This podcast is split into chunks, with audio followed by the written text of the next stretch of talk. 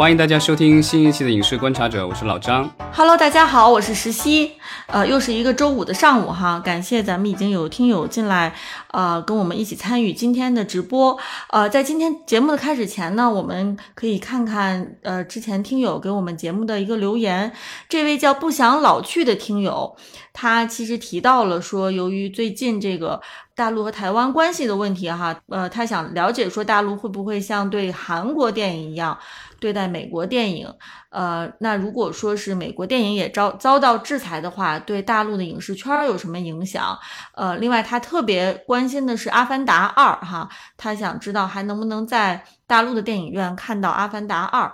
嗯，这些问题感觉就是已经超出了我们现在现有阶段的这个回答能力了。对，其实咱们节目是有一个粉丝群哈，我们有的时候在群里面大家。呃，在交流的时候，其实也有会提到类似的担心。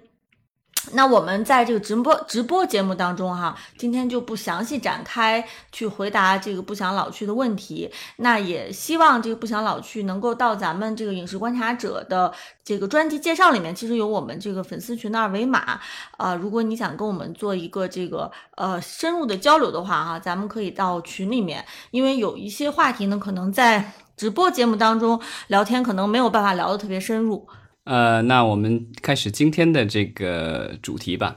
对，咱们今天其实这个话题呢，涵既涵盖了流媒体最近的一些进展哈，一些状况，也涵盖到了一些院线电影相关的新的信息和内容。呃，我们觉得比较有意思的，跟大家一起分享。首先就是我们要稍微这个就是聊一下，就是之前我们之前节目聊过的。谈谈交通最有了最新的进展，在前几天八月七日，然后谭乔就告诉了记者，就是他的这个节目系列视频已经重新上架了。呃，那么其实这个进展在我们看来哈，它其实是可以侧面反映出来，其实是双方就是呃有纠纷的这个谈谈交通和这个电视台之间，可能是私下已经达成了某种的妥协。或者共识，他发的有一个声明，其实说的就是说，谭桥和成都台进行了良好沟通。然后呢，当然成都台强调了其维权仅仅是针对针对这个就是未经允许可，然后进行不当获利的这个公司经营主体，不是针针对个人。然后另外的话就是，啊，谭乔说他的视频将这给予公益普法宣传的目的，继续在各平台传播。所以我觉得其实是双方各让一步吧，就是我觉得。谭乔这个声明他自己转出来，其实是承认了成都台对这个的版权归属没有什么疑问，但是呢，就是成都台也放松口了，就是说，啊，大家都可以用来，就不是盈利的，然后是正当的这种啊，然后合理的对它进行二创。他其其实后面说了，就是啊，要让大家合理对谈谈交通系列视频进行二次创作、传播和使用它的这个系列视频，不得恶意剪辑、歪曲和篡改事实。嗯，呃，这个进展其实也是我们希望看到的，是吧？就是说，还是希望大家在不违反这个法律管法规的前提之下，还是希望我们的广大的人民群众能够有更多的对内容方面的选择，而不是说由于最近的这个版权的争议，导致说很多大家喜闻乐见的内容都被迫下架。因为我觉得可能也是因为年代久远，当初就是一笔糊涂账。那今天的话，你如果要这个怎么说明算账的话，反而会引起大家的一些不适。然后，尤其是这个在公众当中造成了就是那么大的影响。我觉得这个神都台可能也是迫于呃舆论压力，最后呢就是对，就双方各让一步，其实没有什么太大的损失，因为他要授权，他依然可以去授权，因为他有一些要商用的话。啊，按照他说的，就是你要盈利的这种商用的话，那你必须是要获得他的授权的，所以他这方面的钱他还可以挣。那就是只是说普通的这个就是公民或者自媒体，就是你要不是盈利的话，对吧？然后这其实这个里面它还就包含了这个弹桥，因为我去这个 B 站的这个弹桥的主页看，啊，他已经恢复了他原来发布的那些就是呃谈谈交通的那个视频，而且他的自己的这个。呃，主页描述也已经改成了这个谈谈交通，成都谈谈交通的这个主持人，就是他自己的个人描述。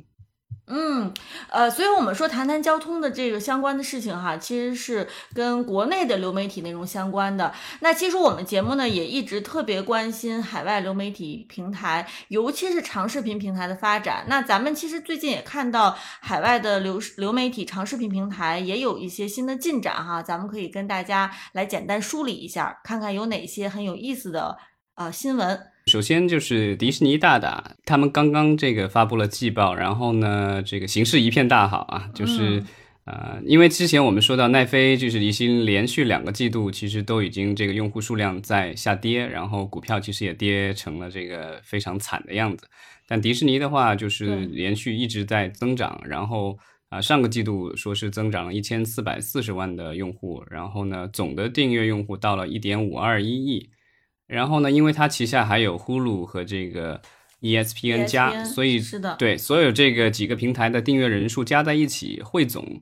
有二点二一亿，这个历史上第一次是有平台的这个呃订阅用户超过了奈飞，奈飞只有二点二零七吧，就是差个几几百万，但是确实是史上第一次啊，有这其他的平台超过了奈飞。当然，我觉得这个有点胜之不武，因为是三个平台加在一起。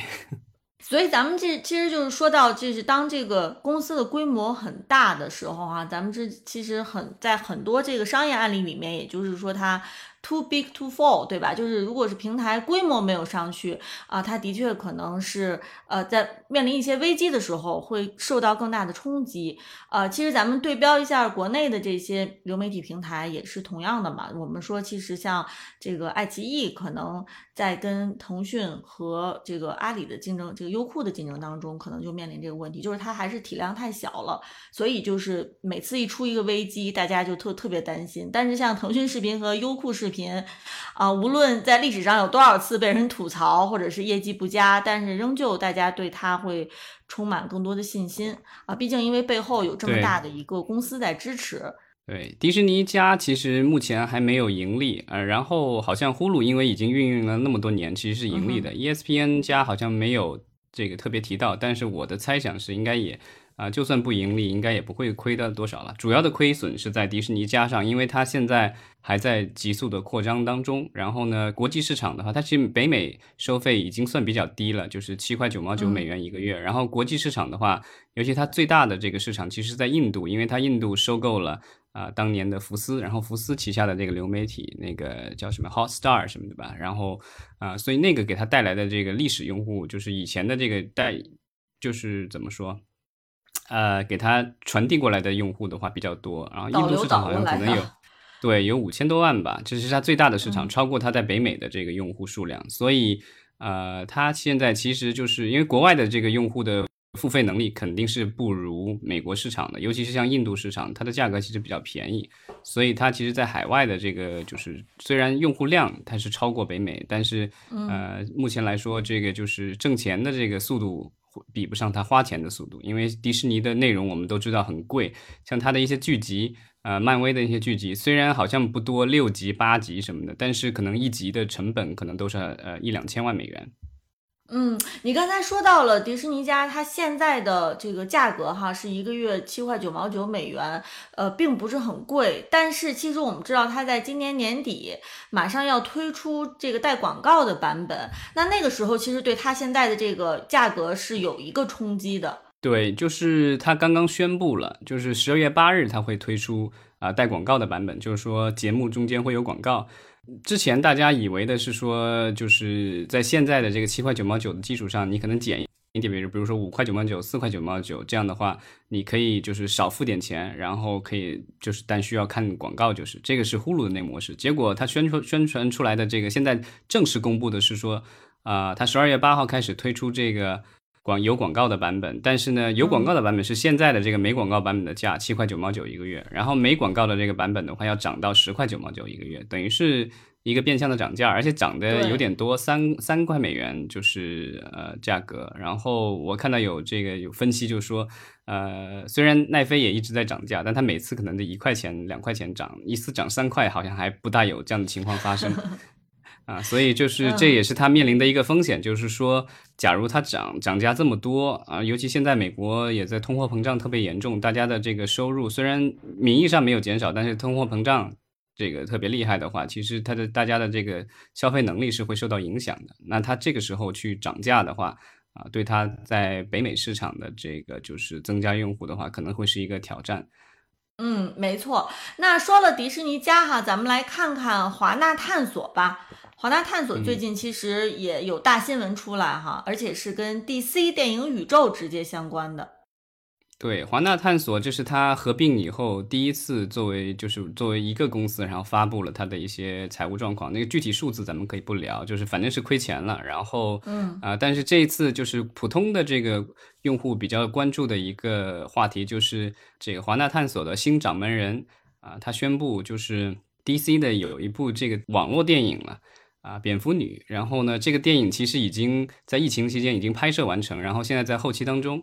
啊，然后现在就是呃，华纳探索的 CEO 宣布，这个电影就是不会上流媒体，也不会上院线，嗯，就是这个大家都看不到的一部电影。这个决定哈，其实让人很吃惊，因为它并不是一个在开发阶段的项目，像你说的这部电影，基本上。后期都要完成了，那在这种时候做这个决定哈，我相信华纳探索的这位新 CEO 他肯定是有自己比较大的野心，或者是从战略层面上是有一个考虑，否则不会说把一部已经投入了很多将要完成的电影直接就。掐死，这就好像说，这个我们今天这个话这个题目哈起的是这个蝙蝠女胎死腹中，但是我们我们想象到这个，其实蝙蝠女她基本上十月怀胎，基本上到九个月了，然后你要让她流产，这个肯定是非常非常痛苦的一个一个过程。对，但这个就是一朝一朝臣吧，就是嗯，这个，因为通常来说，这种公司呃兼并或者合并，然后嗯新来的领导第一件事情其实就是推翻以前的领导的项目。当然这个比较极端，因为这样以前的也对，因为以前的有一些这个就是比如说呃换了领导层，那他可能对以前的领导的这个项目不是很上心，那可能就是继续让他上，但只是说。比如说，有可能，呃，本来是院线电影，那我不想花这个宣发费的话，那我就把它弄成网络电影，对吧？然后给平台，让平台播就好了。或者是就是我我还是院线上，但是呢，我可能就不花那么多钱去宣传，让它就就埋没在众多的电影当中，呃，不使力，这个都是有可能的。但这次这个比较极端，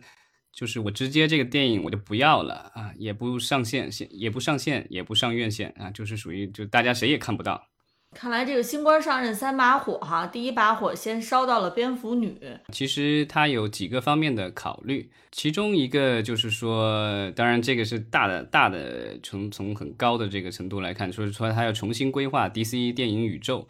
之前的这个就是管理团队的规划是让这个。啊，Michael Keaton 的这个蝙蝠侠可能是把蝙蝠女，然后还有包括海王什么的串在一起，类似于这个就是呃漫威电影宇宙里的这个 Nick Fury 一样的，就神盾局的局长嘛，就是等于是他等于是有一个贯穿性的一个人物。前段时间好像海王的这个片场就放出了这个剧照啊，这些什么东西啊，我们可以发现就是这个大本本阿弗莱克又回到海王二里演继续演蝙蝠侠了，所以这个迈克基顿的这个蝙蝠侠估计是夭折了，因为这电影。电影出不来了，然后现在《海王二》里也不是他了，所以咱们这位新领导人哈上任，看起来是影响了一系列的这个华纳之前对于 DC 的规划。对，就是现在的话，从各方面的消息来看，DC 的话，现在也有可能就是管理层，它 DC 影业的这个管理层可能也会有一所动荡。然后我看到最新的消息是说，这个 DC 电影目前的这个负责人，然后他已经想要离开了，但是有可能上面让他先暂时稳一稳。所以基本上就是可能到十月份那个黑亚当 DC 的新电影上映以后，他可能就会离开。啊，另外有一个消息出来就是。华纳探索的这个新 CEO Zaslav 吧，他邀请了迪士尼的影业的曾经的掌门人 Alan Horn，Alan Horn 对，然后让他回到啊，其实华纳是他老东家，他当年在了呃华纳影业好像是 COO 吧，然后但是啊被扫地出门了，但是他后来就是属于本来已经接近退休了，结果焕发第二春，被邀请到迪士尼，然后这个控制了。啊影业，然后等于是执掌了漫威啊，然后这个卢卡斯影业，就星球大战什么之类的这一系列的。那他等于是回到了老东家华纳，然后当顾问。对，所以其实随着这个呃，Alan Horn 他回到这个华纳哈，其实我们看这个华纳这个新的 CEO，他是想要模仿漫威的这个管理层的这个设置，是吧？就是越更多的向漫威去看齐，看起来他还是呃，好像是攒着劲儿要跟漫威在未来跟漫漫威能够一较高下。对，上次咱们聊那个圣地亚哥呃漫展的时候，其实聊到漫威现在已经四阶段、五阶段、六阶段，什么七阶段都有了，对吧？人家未来的十年可能都已经规划好了，所以呢，他想模仿漫威啊，因为漫威之前的话有一个所谓的铁三角模式，就是啊，迪士尼的 CEO Bob Iger，然后这个已经离任了，然后另外是 Alan Horn，就是这位重新回到老东家华纳当顾问的这位啊，然后另外就是漫威的。啊，Kevin Feige 等于三个人合作，然后规划啊整个漫威宇宙的这个一一切事情，包括电影啊、剧集各种东西。那这一次的话，DC 下狠手，其实也是想要就是花十年时间打造一个新的一个 DC 宇宙吧。就觉得说可能被漫威落得越来越远了哈，这个时候想要这个赶紧的就是赶上。对，已经离任的这个华纳的 CEO，当初的考虑是说，想让这个就是一部分 DC 电影啊，就是稍微低成本一些，七千万、九千万什么的，然后美元的这种成本的电影，然后上线 HBO Max 来导流。但现在新的管理层上来就觉得这样的片子就是不入流啊，与其拍成这样就不上不下的片子的话，啊，还不如就是大成本。就是他现在的说法就是说，我们这个电影如果没有好，我们就不让它上。就必须让他要准备好了，我们才让他上。这个就是一定要拼质量，而不是拼数量啊。这个就不知道他们的这个策略能不能啊，在将来发生这个就是颠覆性的作用。因为啊，DC 我们知道就是很有很多的铁粉，然后大家对他的期望也很高。但是之前的一系列的电影啊，什么蝙蝠侠大战超人，然后正义联盟什么的，其实都让大家比较失望。但海王的话算是挽回了一点面子，然后呃现在的这个就是新的这一些片子会出来，接下来有海王二，然后还有黑亚当，然后之前我们说到的那个沙赞，然后还有包括就是可能有重要意义的这个闪闪电侠。哦，对，我以为你要说小丑。这是这是嗯，那小丑不是这个 DC 电影宇宙里的，他好像这个就是是自己独立成章的一个一个故事，这个待会儿我们说。是这个闪电侠的话，男主角好像不是很太给力啊，他这个经常出事儿，一会儿是什么这个有私生子什么之类的丑闻，然后另一会儿有什么就各种丑闻缠身，然后最近两天好像又有是说这个非法入室盗窃什么之类的，就是各种丑闻。啊，也不知道，但大家之前一直猜测说会把这个闪电侠的男主角给换掉，然后或怎么样，但是似乎感觉这部电影在它的整个规划当中非常重要，如果换的话影响太大，所以呢，而且那个电影其实也花了可能快两亿美元吧，所以其实比这个蝙蝠女的话风险要大很多，而且就是是宇宙中的这个非常重要的一环，啊，已已经这个有其他的这个角色在里面演了，然后据说效果非常不错。嗯，所以这个现在我觉得华纳探索这边有点骑虎难下了，所以就看将来的这个走向吧。呃，华纳和之前的这个探索合并之后哈，我们之前其实也有预计过，就是说华纳它本身的那个战略、它的策略其实是会左右摇摆的。自从他们有新的这个公司合并之后，其实一直我们会看到说，好像每每过一段时间，然后就会有。新的 这个新的领导人，然后出来可能来来表示未来这个公司走向是什么，但是好像也很很这个就是迪士尼和其他好莱坞公司的一个区别。像华纳的话，它已经被这过去二三十年里被买卖了好几次回了，然后每一次的这个买卖其实都会造成管理层的动荡，然后公司策略上的一些变化，所以这个可能也是呃为什么这个 DC 电影宇宙一直没办法这个支棱起来的一个原因之一吧。啊，你像迪士尼的话，它其实一直都是没有什么没有什么变化，就是管理层很稳定。对，它有一个政策上面的一个持续性哈，所以其实对于呃它的商业上的发展还是非常重要的。呃，像华纳，它就是一直在纠结说院线电影和它的流媒体平台。之间的这个关系问题，而且它其实做了很多的实验。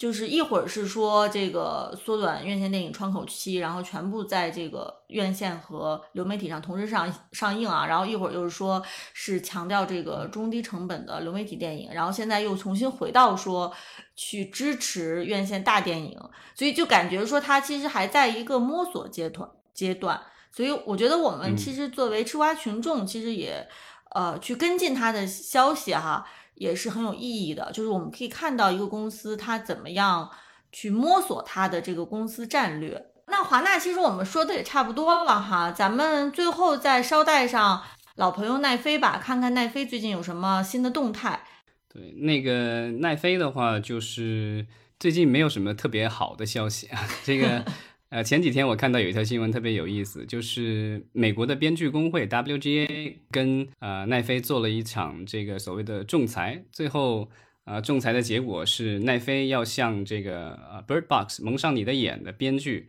啊赔偿这个八十五万美元的这个追加酬金，还有三十五万美元的利息。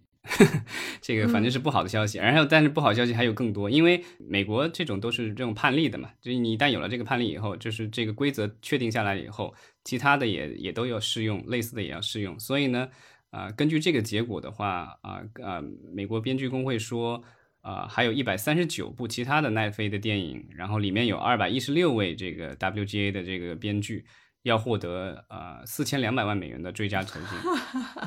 而且而且要求奈飞支付两百万美元是吧？就是二百一十六位加起来，二百对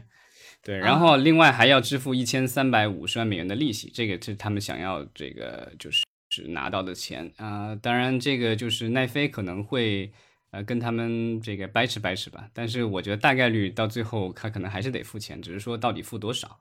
啊。就是美国的这个编剧比较有意思，就是有这个所谓的 residual，就是我看网上翻译成追加酬金。因为对于国内的这个很多的编剧来说，写一个剧本，然后人家给你一个酬金，这就完事儿了。或者有一些大编剧的话，可能会比如说，将来这个电影挣钱了，但是就是这种能拿到分红的编剧毕竟是少量的，这种必须是大编剧。但是在美国的话，就是因为它有工会的这个就是存在，所以在啊他们的很多编剧的话，即便是不是大编剧，然后小编剧，然后呢，但是你这个是你署名的这个作品。然后这个作品将来火了赚钱了，虽然你不能够参加这个所谓的啊分红，但是呢，就是它有必要的这个所谓的追加酬金啊，比如说你卖给流媒体，你卖录像带或什么的，其中的有固定的这个就是按照工会的规定，你固定的点数就必须给到这个编剧啊。按照这个美国编剧工会的说法，通常来说，这个所谓的追加酬金是啊，比如说你卖给。我是派拉蒙，然后我有一部电影卖给了奈飞，放这个流媒体，然后呢，这个就是你会有一个授权金嘛，然后他说中通常的这个追加酬金的话，通常是授权金的百分之一点二。奈飞这次他必须要追加酬金的主要原因是什么呢？是他的电影，然后他又授权给其他的，没有，就是这个就是比较比较比较。这个就是比较 tricky 的一个地方，就是说以前可能这种情况不多，就因为原来的话就是我制作方是制作方，然后我卖给平台，这个是有一个有一个交易的，是 A 公司卖给 B 公司。但是呢，奈飞现在做的就是之前他是买人家电影，所以呢，这个就是如果是要付追加酬金或什么的，是由他的这个供货方去跟编剧去结算，跟他没有关系。但是他这几年的话，就是最近十年以来啊，他其实陆陆续续在做一很多的这种所谓的。原创电影，那这些电影的话，其实是奈飞自己的这个旗下的公司自己去跟人签约，然后啊做出来供自己用的，所以它没有一个倒手的过程。但是呢，依然的话，就是他这个就是仲裁员认为，就是可以参照类似的影片来确定他应该算这个就是授权金是多少钱。啊，这一次他仲裁出来的是说，奈飞的原创的这个项目授权费应该是片子总成本的百分之一百一十一，它等于是让你有一个公式去算这个东西，然后再导导出来，就是应该给编剧多少追加酬金，这也是这个美国编剧工会最后算出来这个钱的一个依据吧。但是它的授权还没有开始的时候就已还是说就是这个是针对奈飞的片子已经授权给其他平台以后。才会授没有权给平台平台，就是他自己，你自己卖给自己也需要给这个，这对，这个东西就是你没有卖，哦。但是他一得按照这个公式去算，就是说你不能够就省了这笔钱，因为你想，呃，就是他哦，原来、就是自拍、呃自自播，但是你自拍自播这个过程当中，你也要就是说去付这个播出的这个授权金啊，这个对这个就跟国内的这个脑子，这个蛮挺费脑子，你转过这个弯儿来哈。没有，就是国内的流媒体其实也是类似，比如说呃我去买一个版权剧，基本上是说你成本成本上面再加一个百分之多少，我买下来，对吧？是这样的一个、嗯嗯一个嗯。情况，所以呢，它其实是类似，他就说那个就是呃，你从第三方买是这样的一个计算公式，那你自己的片子也应该用这样的一个计算公式，所以呢，就这样是为了体现公平，然后你不会说这个就是省掉了这个编剧的这个钱，嗯因为奈飞好像就是因为他加入了原创了以后的话，他其实跟各个工会都有啊、这种协议，他跟导演工会，然后跟演员工会，然后都有达成了这个最佳酬金的这种协议，但是好像。那些工会可能就是没有像编剧工会那么强势，然后并没有要求到说有特别好的条件。那这个就是编剧工会，我们知道就是属于几大工会里比较能搞事儿的，对吧？之前罢工啊，干嘛的？所以这一次又搞出事情来了。对，其实我们之前节目呃有聊过这个国内的这个演员工会哈，还给咱们国内的演员出一些合约模板什么的。然后那个时候其实有比较过这个海外的工会对于这个这个协会他们的协会对于自己成员的一个保护力度是非常强的哈。呃，所以我觉得，嗯，其实看到这样的事情发生，我觉得也是非常有意义的。就是我们大概知道说，一个工会它能强势到什么地步，然后如何去真正保护自己的成员。嗯，对，这个其实我觉得，其实工会的意义，就是你主要是这个啊，保护你成员的那个利益，而不是说你去限制他的各种东西。当然，这个嗯咱们这个国内外情况不大一样吧。嗯，没错。呃，其实我们今天这个节目除了聊这个流媒体的最新的一些动态以外，哈，呃，咱们还看了看在国内一些最新的这个院线电影的立项啊、因为毕竟这个暑期可能大家最关心的是咱们国内的院线电影的这个稳中向好的这个态势哈。呃，那要不然咱们接下来就来说一说，看看现在呃国内忙院线电影的这些大大。啊，到底究竟谁还在这个下一盘大棋，或者说谁还在忙些什么，好不好？对，我觉得，但咱们可能就没有有办法像这个 DC 那样说我要下一个十年的大棋，对吧？当然，虽然他的这个十年也不一定能够完全兑现，但是国内我觉得目前来说还没有哪家公司可能够这个夸下海口，说我十年的电影都布局好了。是的，呃，那咱们来看看说，二零二二年今年五月份哈，做这门生意的这个大大。又向这个电影总局进行了这个新片的备案。那我们看这个新片备案，其实很多电影可能是我们在近期就会在电影市场上能够看到的成片。好，咱们可以来看一看有哪些有意思的项目。呃，未来有没有可能在院线电影当中再出现像今年这个暑期档《独行月球》一样的这个爆款项目，好不好？嗯，这个就是虽然咱们现在是八月，但是目前电影局公布的只到五月，所以这个现在这个就是公布的这个时间越来越晚。对，咱们首先来看看呃科幻题材吧，因为这次其实《独行月球》也是一个呃软科幻片嘛。那咱们看看还有呃哪个公司在忙这个呃中式科幻电影吧？呃，就有一部就是立项呢，叫《循环街区》啊，保利影业啊，然后另外和另外一家公司叫加盟大可羽田啊，这名字起的好奇怪啊，但这两家公司这个联合备案的一个项目。然后编剧叫郑雷，这个郑雷的话，我看到这个名字，然后我就想起来了，这好像是呃抖音上的这个红人编剧雷神啊，就因为他呃之前就拍过一部电影叫《平行森林》，然后虽然这个电影好像在国内并没有太多的人看过，但是他似乎好像创造了有一个号称是业内头一回吧，就是他先是上的网络，然后嗯后来又上的院线。哦，因为它是有龙嗯标的片子，所以它网络上没有问题。但是后来，呃，就是还是上了院线，当然是小规模的。当然当时好像也是和呃保利影业合作，所以这个应该是保利影业和郑雷导演的这个二度合作。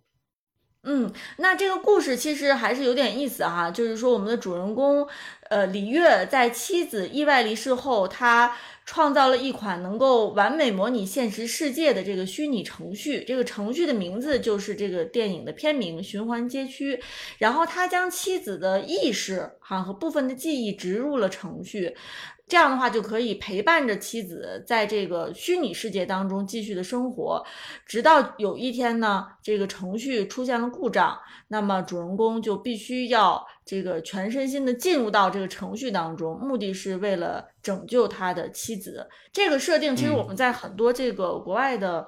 呃，海外的这个影视剧当中哈，其实都有过体现。对，这个就是编剧雷神郑雷导演的话，他其实。我在网上看他的资料，以及他我之前看的这个抖音的这个里面的视频，他其实都提到自己曾经去美国这个工作过一段时间。然后他好像是在那个 Justin 林，就是林一斌，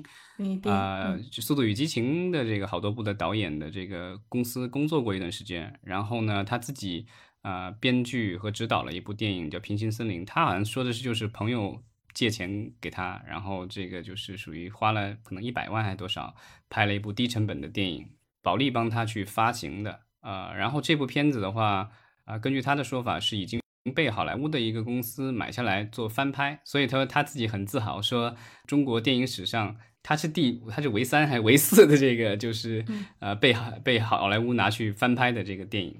郑雷好像他自己本身就是比较喜欢科幻电影嘛，但当然这个就是我觉得他之前的一些采访，我觉得有可能这个就是属于这个吹牛的成分比较大。他曾经是一度说到这个这个循环阶梯这个剧本，其实好像我查到的新闻是一五年就有了。然后他说当时他在好莱坞给了很多制片人看或者什么之类的，然后他说华纳当时就有人看中了，然后说想要请诺兰来导什么之类的。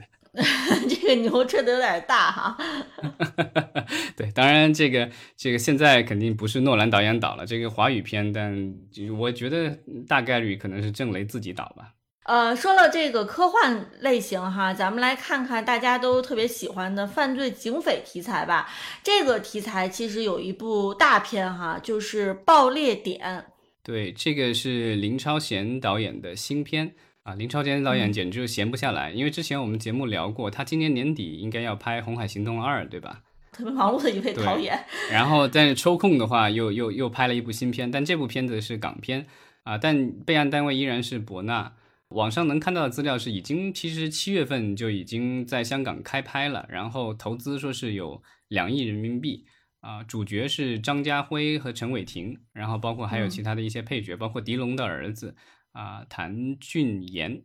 啊，所以这个就是他这个梗概里说的，就是这个有一个缉毒的总督察，然后派这个探员去呃潜入贩毒组织，然后要把这个就是对方的这个所谓的毒手给抓捕，然后但是没想到派过去的这个他卧底的话就是黑化了。所以呢，他自己就是 绝境的去挽救，然后就师徒二人成为了敌对关系。哦，这个又是一个这种双雄的这种设置的，这个港片常用的这个设置，对吧？双雄的这种设置的一个电影。没错，如果说这个爆裂点哈，一看就是大片儿的这个即视感哈。那其实还有爱奇艺影业立项了一部呃有犯罪元素的电影，叫《投资风暴》。这个好像还。挺贴这个时事的，对吧？因为大家知道之前的什么 P to P，包括今年的这个就是这些就是你想说烂尾楼啊什么之类的啊？你说银行？深圳银行对，好的，都一样的嘛，就是类似的，就是这个这个其实是跟这个老百姓这几年的这个热点是有关系的。当然，我觉得他可能为了避免风险啊，他把这个设置放到了国外。啊，就是呃，他是梗概里说的是叫南亚的雪佛州，这肯定是一个虚构的地方了。然后有一家投资公司以高额利息吸引了大量的这个投资者，然后但是后来这个倒闭了，公司倒闭了，然后让这个主人公马三欠下了高额的外债，然后就经历过这些变故以后，马三逐渐蜕变成了一个平民英雄，最后他克服困难，然后揭露了这个投资骗局。如你所说，哈，就是跟投资相关的这个犯罪，呃，我们的这个院院线电影里其实是比较少见的，也是的确是老百姓特别关心的，就是这个话题。所以我还是挺好奇，说他能够把这个 投资犯罪、金融犯罪，哈，拍怎么怎么呈现出来？对，这个是爱奇艺影业的苏州公司去备案的，然后编剧叫马英杰，我查了一下，这是一个。呃导演，然后所以这个片子估计大概率也是他导。他之前导过一部网大叫《玩命兄弟》啊，这个情节比较荒诞，如果大家 有兴趣的话，可以去搜一下这部片子说的是什么，我就不在节目里说了。嗯，这个《玩命兄弟》是网大哈，但是我觉得这个投资风暴有可能，也有可能是一部院线电影。对，就是爱奇艺影业这个苏州公司还立项了另外一部电影，就是叫《山寨漂漂移王》，这个是真人真事，这就是励志题材了，励志片了。对，梗概说是十九岁的贵州少年李涛啊，用用运货的卡车漂移，然后意外以山寨漂移王之名走红网络，从此开始追逐看似不可。遥不可及的职业赛车梦，这个是真人真事。我我之前不知道，对我查了一下，发现这个人就是在短视频里很火，然后另外的话也接受过各种央视啊什么各种媒体的采访。我们说在现实生活当中哈，这位山寨漂移王他其实最初是在优酷上火起来的。是吧？就是它是优酷的这个点击率破了百万，但是我们看最后拍这部电影的是爱奇艺影业，哈，挺有意思的。优酷居然没都没有想到给他们这个自己的捧红的这个网红来 立个传。我觉得这个其实如果这个这条路走通了以后，其实有众多的网红的故事可能都可以用来拍摄电影，对吧？不不说院线的话，就是。做一个网络电影，它已经有固定的粉丝在了，所以我觉得还是有一定市场。也许这是一条这个将来的这一个大金矿，大家可以在里面挖很多的素材。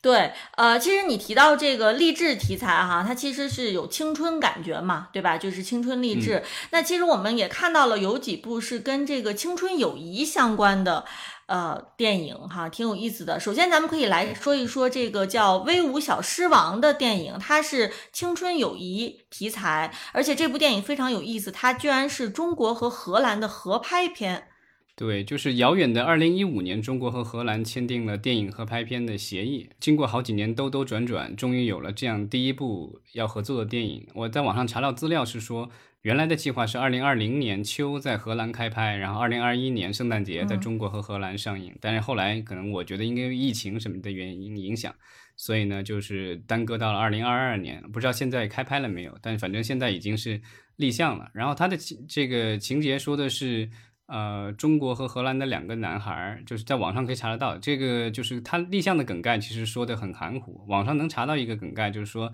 是两个一一个中国的一个荷兰的两个十十三岁的男孩，然后他们就是加入了一个功夫学校，然后两个人开开始就争强好斗或什么的，后来肯定是就是这个成为了好朋友，然后一起这个舞狮。而且我们看他的编剧哈，其实是一位荷兰的编剧，呃，所以挺有意思的。我们说这个合拍片现在的确是非常的稀有哈，我们基本上在大荧幕上很很难看到合拍片了。但是我觉得中国和欧洲的这个合拍，如果他拍的很好的话，倒是也给我们行业一些新的启发。因为以前都是经常是中美合拍，中美合拍嘛。但是如果是说跟这些。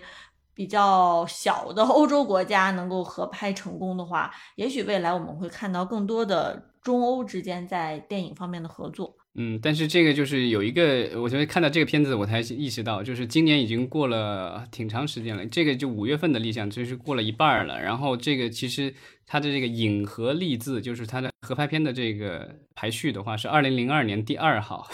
啊，第二部合拍片立项是吧？所以说它非常稀罕。对，就是今年目前为止公布出来只有两部合拍影片啊，所以就是现在合拍片真的是啊非常的难做。是的，那呃，我们既然说到这个友谊类型的哈，友谊题材的，其实还有一部叫《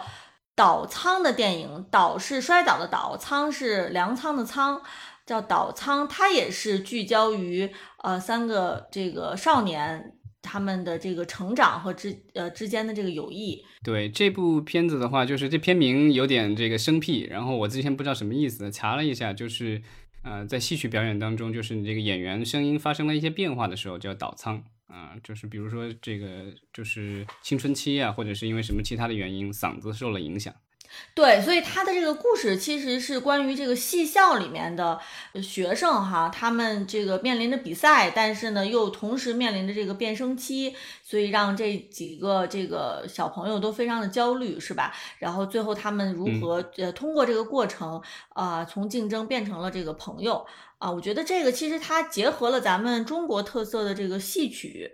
呃，我觉得还是非常有意思的，就是很有中国特色，同时它又这个又是一个青春励志成长和友谊的一个故事。对，它这个片子的备案单位是麦特，然后麦特的话，其实这几年的话一直有参，参商业片也参与，但是啊，一些所谓的文艺片也参与。去年的这个《爱情神话》其实也是他们做的，《爱情神话》也是从 First 的影展里出来的。那这一部。啊，岛仓我查了一下，好像也是这个二零二一年 First 的创投的头奖，然后另外也荣获了二零二一年金鸡电影创投大会的中国好故事优胜的一个项目。对，我觉得可能也是一个偏文艺向、人文关怀的这种电影。导演是叫张玉迪啊，然后他一九年的时候，我在查到的豆瓣上查到他，他之前就给拍过一个也叫岛仓的一个短片，然后主角名字好像也是一样的啊。当然，这个现在这个拍成大电影了，好像。啊，主角什么的都换了，换成了都是零零后的这个主角，然后啊，会有这个就是张弛会加加入，张弛就是这个一年一度喜剧大会，当时就是张弛和蒋龙的这个团队获得了这个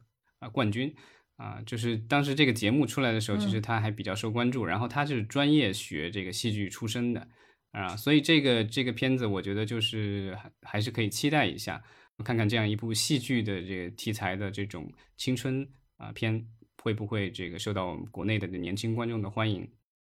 没错，呃，你既然说到麦特哈，其实麦特影业还有一部跟友谊相关的，呃，青春友谊、成长相关的这个呃电影立项哈，叫做《故乡别来无恙》。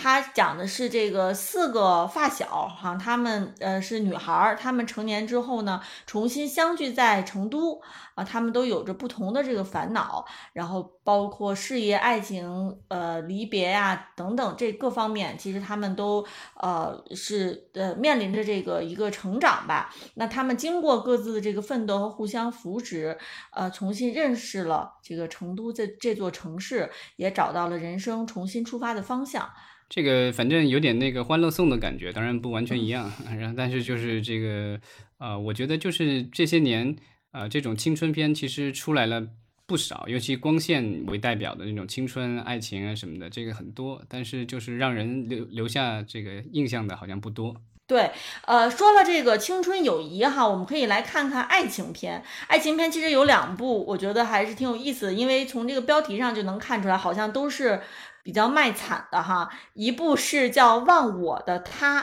啊，还有一部是叫这个《余生只为好好爱你》，好像都是跟这个爱情当中，然后某一方有了这个疾病哈，残疾疾病相抗争是有关的。所以说现在爱情片是不是都开始卖惨了？已经？嗯，这个我觉得是华语爱情片里通常用的套路吧。嗯，遥想当年的那个什么，就是呃港台的一些爱情片，其实也这个也比较多。然后现在其实是韩国片也其实也很多了。其实亚我觉得亚洲地区的爱情片这种卖惨的都比较多。那这个忘我的他，我觉得他大概率可能应该会是一个喜剧啊，就是因为他的备案单位是湖南当然影业以及效果。文化，如果效果文化大家知道的话，就是这个脱口秀大会的这个李诞的那个公司，所以我觉得大概率这是一个喜剧，而且它的编剧叫江索兰，我查了一下，好像也是效果文化下面的一个编剧。嗯，虽然说它的这个情节里面哈说的是呃新婚夫妇，女生呢在三十出头就突患了突然身患重病。啊，那然后两个人就一起对抗病魔，啊，就是它的设定可能比较惨，但是可能呈现的方式是用喜剧的方式，所以还是值得期待。对，他说是夫妻俩开始了一段笑中带泪的旅程，所以可能就是笑话肯定是要有的。对，然后这个余生只为好好爱你哈，它是由这个猫眼儿和亚太国影一起立项的。他其实说的是这个恋爱中的一方哈，这个男孩是天生残疾，家境贫寒，然后呢爱上了与谁能比我惨？这是一个 underdog 的故事，对不对？就是呃，男孩爱上了与自己有天壤之别的女孩。啊，然后呢，两个人这个是不是由于一个神奇的音乐盒，然后逆转了人生？好像还有一些奇幻的元素哈，这样这样看起来。对，但最后结尾说的一句是什么？然而此时残酷的命运开始了倒计时，所以感觉好像是一个一个悲情的一个爱情剧爱情片。对，呃，说完了爱情类型呢，我们最后来看看这个动画电影哈，其实有几部是集中立项了，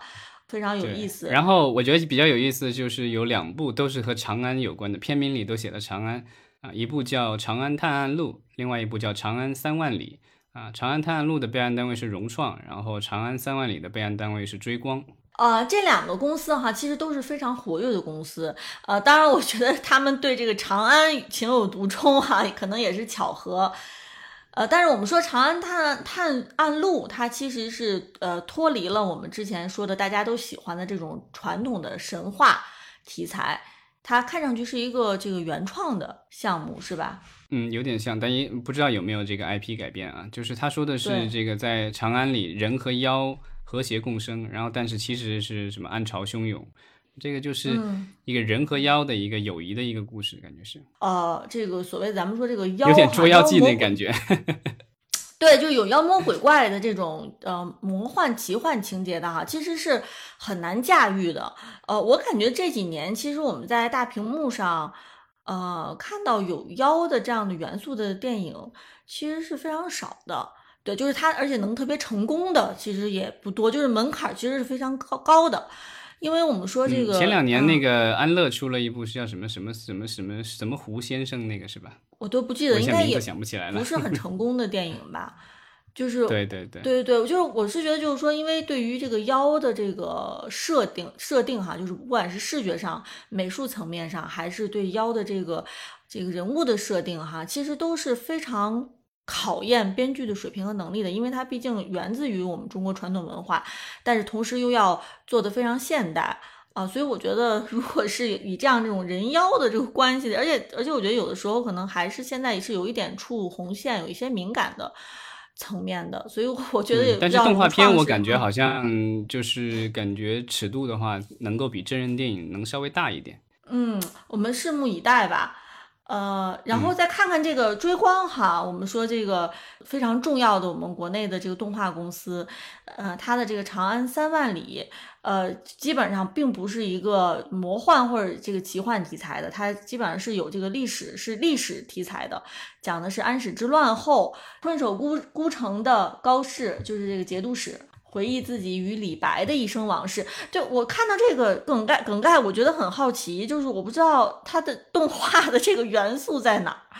呃，就是对，因为之前那个王威，王威就是他是以前这个就是土豆的创始人，然后后来离开土豆以后做了这个追光影业。然后他写过几部电影，也拍了几部，就是一六年的小门神，二零一七年的阿唐奇遇，二零一八年的猫与桃花源，但都不是很成功。后来就是追光比较成功的几部片子的话，其实都是他旗下的其他的导演就是做的项目。然后他这一次又出手，我不知道这个，而且是历史题材的一个动画片，我不知道就是在国内的话啊，能因为这个就离开了这个他擅长的这种什么神话、奇幻什么之类的，就变成一个特别写实的一个东西。但我不知道，也许这个他他把这个就是就是李白的这个故事也浪漫化一点，因为我们知道李白可能当年也是个剑客啊，然后什么之类的各种东西。那如果有一些这个比较奇幻的这个元素在里面，也有可能。现在从梗概里反正是看不大出来。嗯，我我我只是很好奇，就是我们 做动画的这个大大都挑了门槛特别高，好像特别难驾驭的题材哈。动画本身就很难做了，然后还挑这么难做的这个历史题材，呃，也也是让人觉得捏捏了一把汗吧。呃，当然和这个长安相关的这这两部电影哈，形成特别鲜明对比的，就是我们可以看看这个央视动漫集团他们立项了两部，就是完全是低幼向的这个动画电影，一个就是大家都熟知的《大头儿子和小头爸爸》的新版。啊，它是第五部，对，第五部叫《我的外星朋友》，然后呢，还有一部是《棉花糖和云朵妈妈》是第一部，但是这两这两个 IP 哈，其实都是已经有剧集作为基础了，而且是面对的是低幼向的低幼年龄的这个动画动画电影。对，这个大头儿子和小头爸爸，我小的时候就已经有了，所以现在已经是属于这个非常多年以后的一个项目。然后啊、具体情节我们就不说了。然后，但是我我还挺惊讶的，我查了一下它的历史票房，前面四部其实都还不错。一四年的时候是四千二百二十九万，那个不到五千万。然后一六年的时候就上了一个台阶到九千零三十九万，就已经快到一亿了。一八年的时候第三部就一点五八亿，然后到二一年的时候疫情期间，然后上映了一部是九千三百二十八万。这个就是我觉得疫情期间有这个成绩，国产动画已经不错了。所以呃，这怪不得他们要这个就再接再厉，再拍第五部。嗯，然后这个棉花糖和云朵妈妈看起来是一个比较新的一个 IP 了，是吧？就是面向这个低幼对，它是第一季，我查了一下，好像是一六年播出的。然后，所以这个之前他们好像也做了一些这个大电影，但可能没有在院线里上，只是可能在电视台里播了，就是大概一个小时左右的那种，像特辑一样的。啊，然后这一次的话是院线大电影，但我比较好奇的是，他的这个就是编剧团队的话，就是有中国人也有外国人，有一群一一一群好几个这个外文名在里面。我不知道就是这一部电影的话，为什么？因为我查这个剧集的话，好像似乎编剧都是中国人，但是在这个电影它似乎启用了这个国外的团队，我不知道是有什么特殊的原因。对，咱们就期待看看，就是央视主导的这个动画大电影哈，它能不能最后形成一个系列，然后达到呃《熊出没》那样的高度。对，这个今年的话，其实比较特殊，是二零二二年中国电动画电影诞生，中国动画吧诞生一百周年，所以呢，就是啊、有一些北京这边是不是有一些庆祝活动，我不知道其他地方有没有。然后另外，其实今年也立项了一部呃纪录片，其实是纪念中国电动画的，就是叫《中国动画一百年》，这是一部关于动画片的一个纪录片。到时候如果上线的话，我觉得可能电影院会做少量的放映吧，然后大概率估计是在网上见了。嗯，没错啊、那其实咱们最新的一些电影项目的立项哈，已经都聊得差不多了。当然，我们其实只是挑了一些比较有意思的啊，跟大家呃觉得说大家可能会关心的项目跟大家进行分享。那咱们其实今天就聊的差不多了，呃，可以看看呃咱们听友里面有没有想上来跟我们做个互动的。呃，我的这个电量非常低了，嗯应该立马上就要掉线了。嗯，好吧。老张的手机已经没有电了，然后那最后我就是感谢大家在周五上午哈来参与我们的直播，呃，老张也没有来得及跟大家打个招呼就已经没电了，呃，感谢大家对这期节目的关注和收听，咱们下期节目再见。